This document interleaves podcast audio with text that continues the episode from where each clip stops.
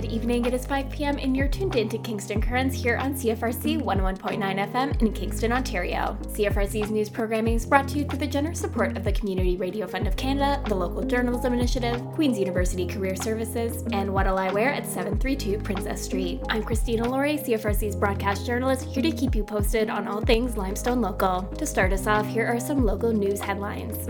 Kingston Fire and Rescue received water shuttle reaccreditation. Kingston Fire and Rescue has completed a successful reaccreditation of the Superior Tanker Shuttle Service with commercial rating through Fire Underwriters Survey FUS. This level of accreditation is recognized equivalency to hydrant protection and must be renewed every five years. According to FUS, to be recognized for accredited Superior Tanker Shuttle Service, a fire department must exceed the requirements in several areas. Kingston Fire and Rescue Chief Monique Belair states this achievement demonstrates our ability to transport water to rural fire scenes and confirms our commitment to providing exceptional fire protection service to our residents. It also provides our rural residents with a potential reduction in insurance premiums. End quote. Kingston Fire and Rescue would like to thank and recognize Relect Canada for the use of their property to conduct the testing, as well as South Frontenac Fire and Rescue, Loyalist Township Emergency Services, and Leeds 1000 Islands Fire Service for providing equipment and resources. Richard Edworthy, Chief Training Officer with Kingston Fire and Rescue states, last but not least, thank you to our amazing firefighters and training division for their hard work and dedication to achieving this level. Well done and congratulations. End quote. Coming up at the end of September, stay safe with upcoming KFPL Rotary presentations on fraud awareness and prevention. In today's rapidly changing world, staying informed about the evolving landscape of fraud is crucial. Ensure you are empowered and ready to outsmart fraud with the guidance of the Rotary Club of Kingston and the Kingston Frontenac Public Library's upcoming fraud awareness and prevention sessions. You can join one of two seminars that will provide a comprehensive understanding of fraud tactics and equip you with the expertise to thwart deceptive schemes targeting personal security and financial stability. Jake Miller, librarian and adult programming, states Don't be caught off guard by fraud. Join the Rotary Club and KFPL in building a community that's informed and prepared. By attending these sessions, you will be equipped to recognize fraudulent attempts from all angles, from identifying potential scams over the phone to recognizing deception in person and online. You can actively engage and ask questions, ensuring you leave with a strong foundation in fraud prevention strategies. End quote. Sessions take place on September 21st at 6:30 p.m. at the Central Branch and October 28th at 2 p.m. at the Isabel Turner Branch. For this and more KFPL programming, be sure to head to calendar.kfpl.ca.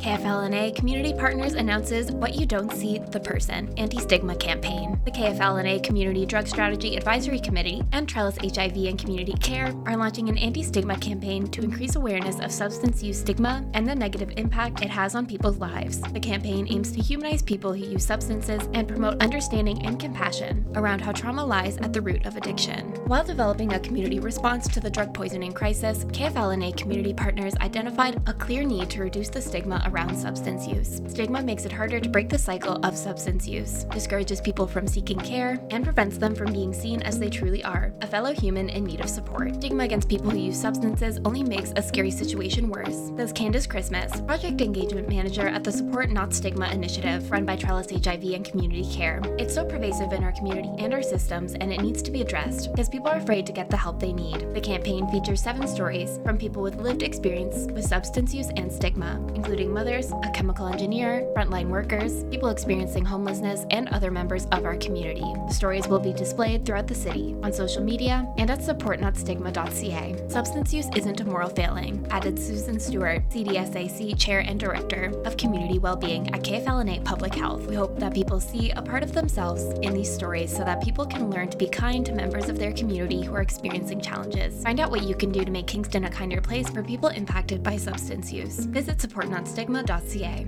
The City of Kingston, County of Frontenac, South Frontenac, Frontenac Islands, Central Frontenac, and North Frontenac have all declared September 1st to October 15th Open Farm Days 2023. While the event has previously been only a single weekend where folks can visit local farms and other local agribusinesses for tours and activities, this year it has been extended to last six weeks. To chat about the event and how they're ramping things up this year, I sat down with Debbie Miller with Frontenac County. Here's what she had to say.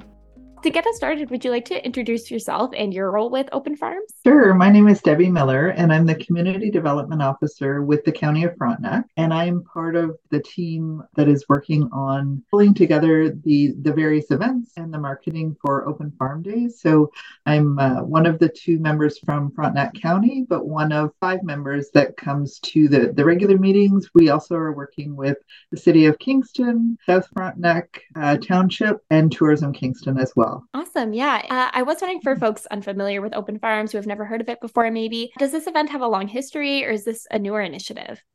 Yeah, thanks. That's a really great question. This is the sixth year for Open Farms.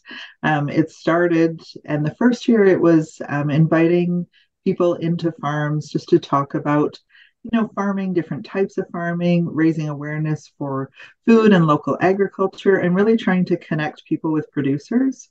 Um, each year, as as we've seen things happen and change during COVID, um, the event has has changed slightly. So the second year, it was it was a very very busy year. There was a lot of people out to farm, so that was a great success. The following year, again, moving into COVID, it moved online. So the the entire event was online sessions, and then the next second year of COVID, it became a hybrid. So there was some online, some in person. Last year we moved back to in person, and uh, this year we're back in person again, but slightly changing. Previous years it's been a one weekend event focused mm-hmm. around um, one weekend early in September. Um, this year, when we talked to the farms, it was really important to understand sort of just capturing all farms and and just getting input from everybody. And there was there was some farms that the timing of the event previously didn't necessarily work for their harvest um, because, as we know, not everything harvests at the same time. So, um, apples are an example. Um, they harvest mm-hmm. later in September. So, that was one that um, it's great to have apple orchards involved. Um, so, just making sure that the, the timing allowed for that.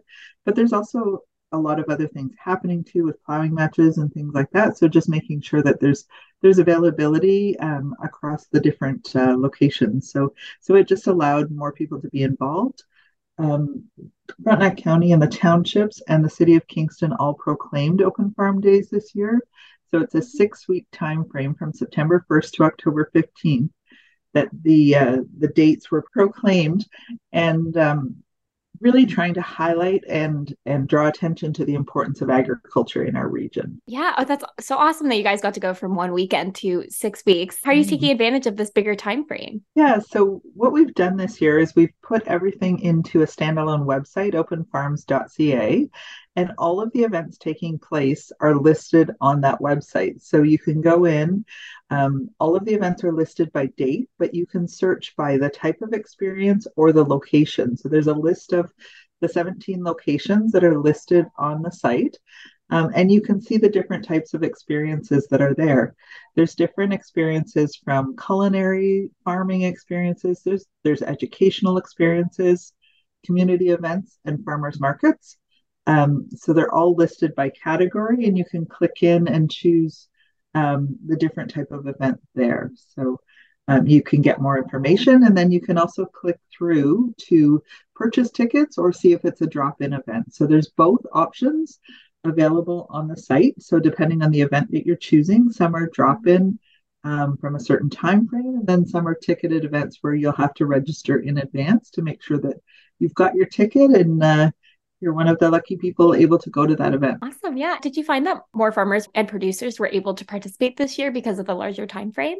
I, I would say yes. Last year mm-hmm. we had six different farms involved, and this year there's 17 locations, and wow. it includes a farmers market. So last year the, the markets were also involved, but uh, this year there's 17 um, listed on here, and they, there's some that have multiple dates for events mm-hmm. and multiple types of events, which is really great. So it's nice to see expanding that, and it's nice to see that um, there's so many people involved in the celebration of farming and food in Frontenac and Kingston. I was wondering if you could speak um, in general, just you have a little list of goals on your Open Farms website if folks want to learn more, but I was wondering if you could speak to the importance of shopping local and supporting small scale agriculture and also just the importance of making these connections between local consumers and producers in Kingston. Absolutely. So a really important part when uh, when Open Farms was first started was really setting goals for what that was going to be about. And unfortunately, I wasn't involved during that time, but I'm here now and really happy that the goals have continued. And each year we um, we connect back with the farms just to make sure they haven't changed. So educating consumers about small scale agriculture is such an important part of what um, the core goals are but increasing the awareness of farming and the farm to table side where where people can get local product and and learning more about farming practices within our community and within our region are so important but also the opportunity for producers to connect directly with consumers. So um, so often, like in a in a larger in a larger location, um, you don't know where that's grown, but it's a really great opportunity to learn more about your food and learn more about practices and things like that. So, really important parts as we as we learn more about local food, um, but also increasing our region's um, reputation as a local food destination, mm-hmm. um, and really like from the farm to the table in the Kingston end of things. Um, driving opportunities for culinary and agritourism product development. So again, continuing to to build on some of the the areas where there's product available and just what can be done with different types of products, which it's always interesting to see what chefs produce with some of the amazing products that are grown in our community.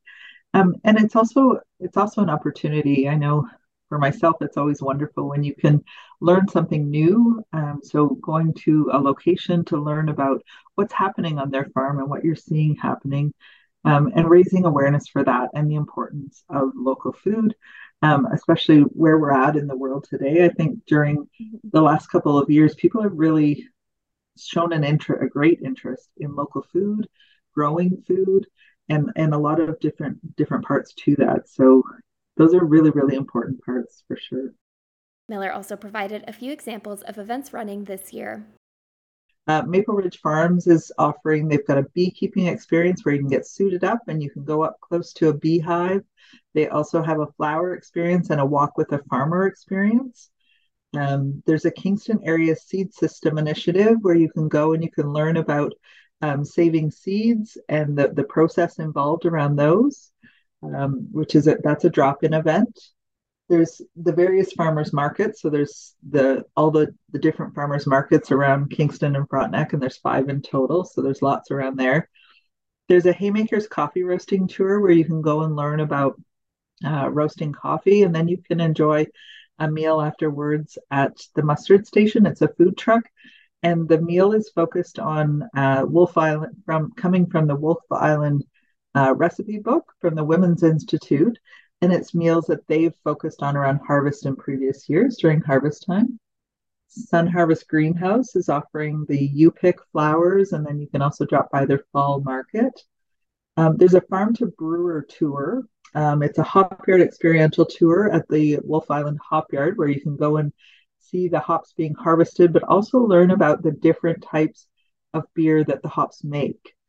The Frontenac County Plowing Match is taking place, and that's on Sunday, September 10th. Um, and you can drop by and you can learn about what's happening out in the field. Um, there's also an educational component to that one where you can take the wagon ride and they'll be talking about what's happening out in the field. But again, a great drop in event to, to have there. Um, there's lots happening. Loughborough Heritage Orchard, also you can drop out there, walk the the orchard, learn about the apples, and you can also pick up various products. They've got different different things available for that. There's also a couple of different. There's a meet the farmer, and so you want to grow your own food, where you can come out and it's a it's a session um, happening in in uh, sorry South Frontenac, and you can come and meet farmers and talk about they're going to share knowledge that they've got about their farm and their type of farming. But then you also have an opportunity to ask questions. Really casual environment, um, but will be a really great opportunity to to have lots of people asking questions and learning different things um, throughout that both of those sessions. So those are both free drop-in events. Be sure to check out the events running until October 15th on the Open Farm Days website, openfarms.ca. The Greater Kingston Chamber of Commerce has released their second quarterly City Council report card. In this edition of the report card, Council took a dip from Q1's green or positive ranking, dropping to yellow, which indicates potential business concerns. The report card provides a summary and ranking of each business related decision made by Council throughout the quarter. This most recent document covering May, June, and July. While Council motions do not tell the full story, they provide a summary of business related motions in the quarter and their potential outcomes for local businesses. I sat down with Karen Cross, CEO of the Greater Kingston Chamber of Commerce, to discuss some of the key concerns identified in this edition of the report card. There was a dip from green in the first quarter to yellow this quarter. To start us off, what are some of the key decisions that led to this decline? Still, we had six motions that were in the positive, and there were six in the negative or the red. So it kind of brought it down just slightly, but not not in a large way. And I think a lot of it came from where we were asking asking for our counselors to not to add unnecessary costs and delays to the process around development. So I think that's really where we kind of slid a little bit into the yellow this time. But overall, I think it was still a good report for our counselors. The main concern detailed in the concluding section of the report was developmental approval delays. What happens when we have delays with our development in our building is it delays shovels into grounds and people into into new homes or new condos or new rental spaces if we have those delays which then impacts our businesses who can't get their employee can't get new employees or can't or their employees can't get um, places to live. They can't expand their businesses because they can't bring in more people because there's no place to, to house them. So all those delays from that perspective from the the end user and then for the actual developer uh, and builder the costs um, of them not being able to go to construction are costs and delays. So every time there's a delay, there's cost delays to them um, in that building, which then will translate out uh, to, to higher costs the, for the end user because that has to be paid for somewhere. Cross also discussed the one decision marked in red for this quarter the Council's vote in favor of a motion to rebuke the provincial government regarding the strong mayor powers granted to Kingston's mayor, as well as 25 other Ontario mayors effective July 1st. In the report, it was stated, quote, the motion by Council and resulting letter to the province will have no effect other than to further strain relationships with the province and use up staff and council time that could be spent on municipal priorities, end quote this is an interesting one because I know I've been asked this question before. Why why were you opposed to the strong mayor's vote and why they were in favor of this letter? And and at the end, all we're trying to say here is that the mayor that the strong mayor's powers were were given to to mayors through the provincial government. The municipal government municipal governments can't overturn that ruling. So our concern was simply that. Um, using up city staffers' time and council's time could be better spent on, on, municipal issues on something that they have control over. And this was not an area that they had control over.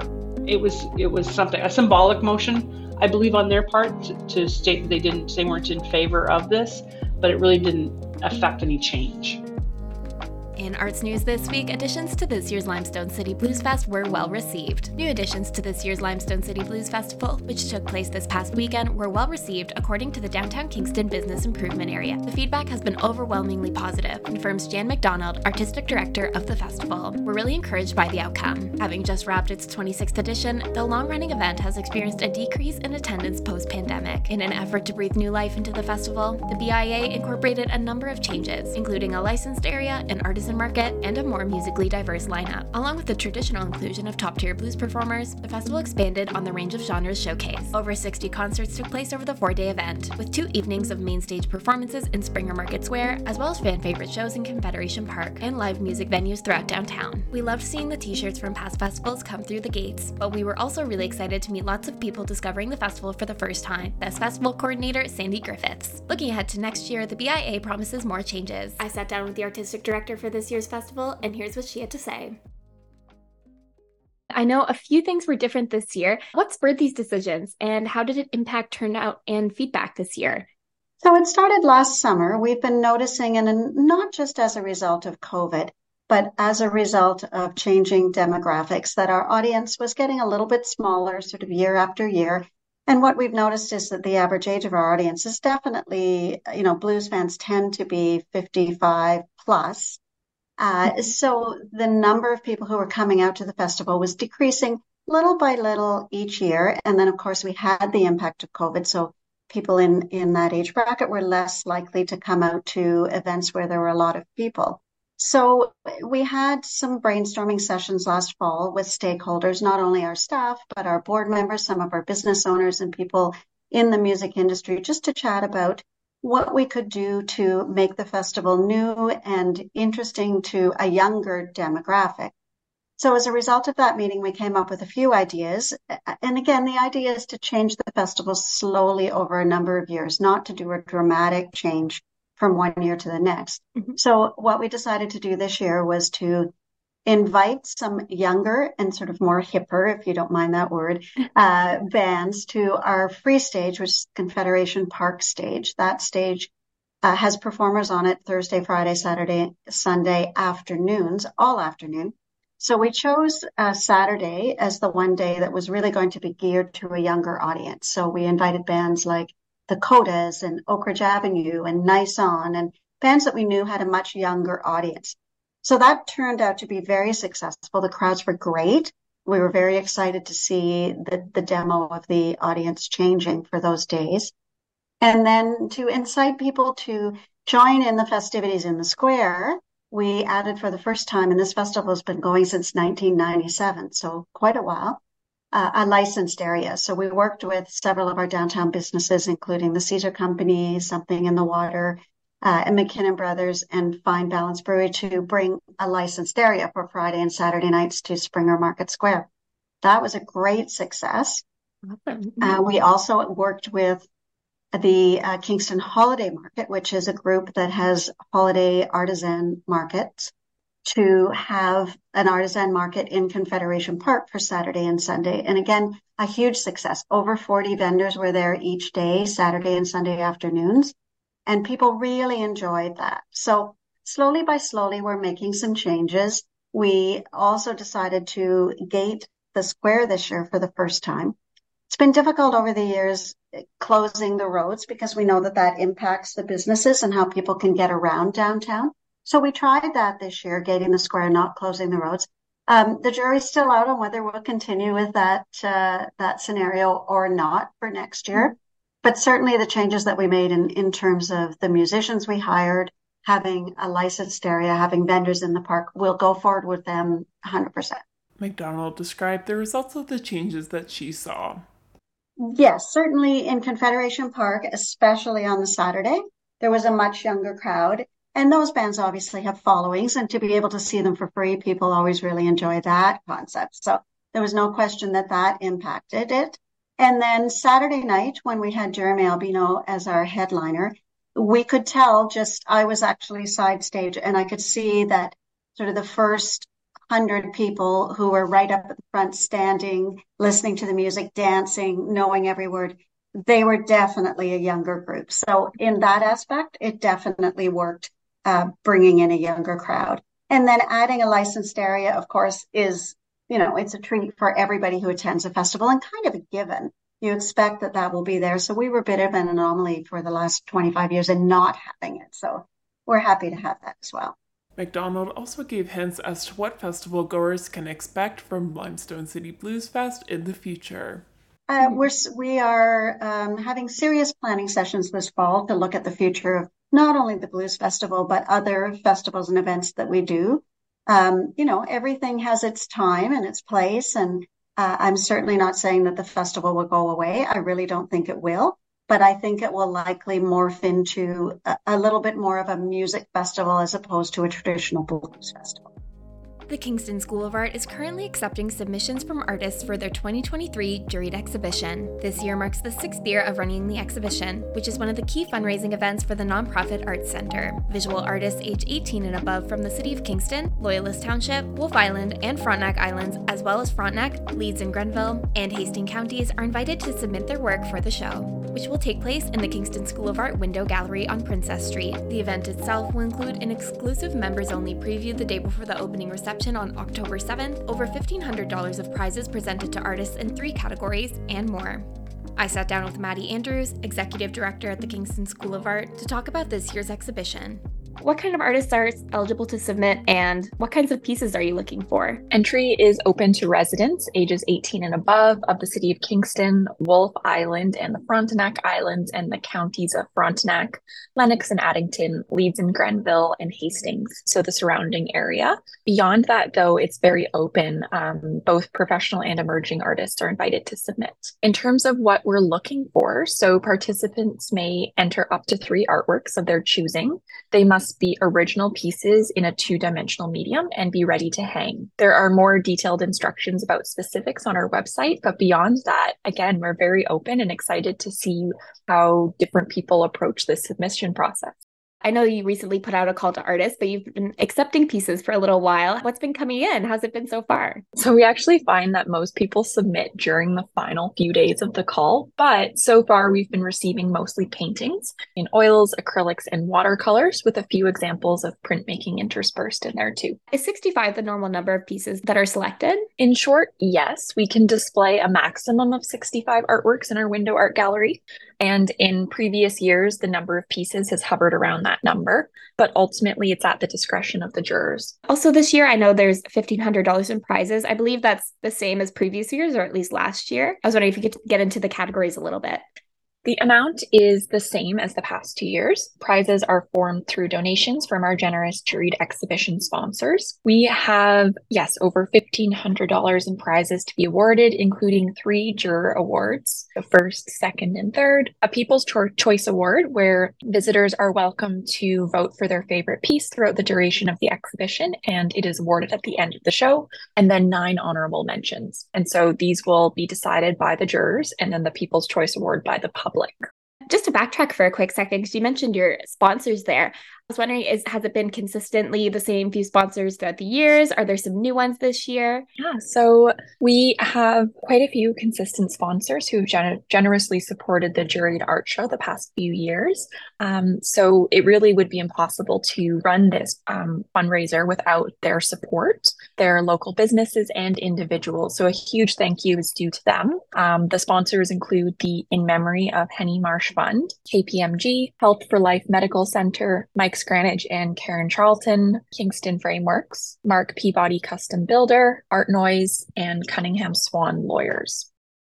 So folks can look forward to this on October 7th. How can folks enjoy the exhibition? Folks can stop by our window art gallery located at the intersection of Princess Street and Victoria Street throughout October to see the uh, the juried exhibition. We open on Saturday the 7th of October officially and run until the 29th of October. All are welcome to attend our opening reception on Saturday the 7th of October from 12 to 4 p.m with awards and remarks being given at one o'clock. And if folks want to become members, they are very welcome to then attend our members preview the evening before on the Friday.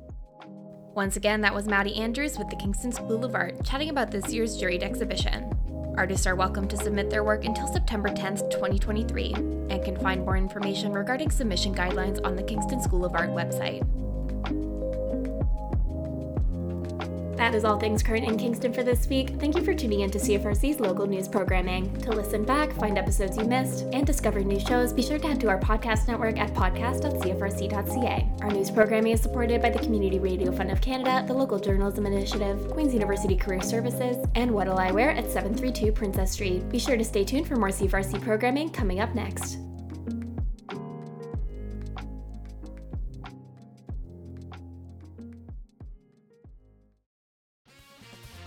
What'll I Wear offers the best in vintage, funky, one of a kind treasures, clothing, accessories, and a fabulous selection of jewels, vintage and new. Find the cutest purse, the most dashing of hats and sunglasses, everything to complete your individual look. What'll I Wear has it all. They can dress you from top to bottom. Find your new fashion fave at What'll I Wear at 732 Princess Street in Kingston. Visit their new location and follow them on Facebook to keep up to date with what's in store at What'll I Wear. Dear listeners, as you may have heard, Meta, which owns Instagram and Facebook, is blocking Canadian access to all content created by news providers, including this radio station, in response to the Online Broadcasting Act. Access to local news and information matters to everyone, and while radio stations use their airwaves to keep you informed, we also use social media to share local news, events, and initiatives, and even content about our upcoming programming. We need you to write your MP and convey your concerns. Learn more and find a letter template for your MP on our website, cfrc.ca. Thank you for your support.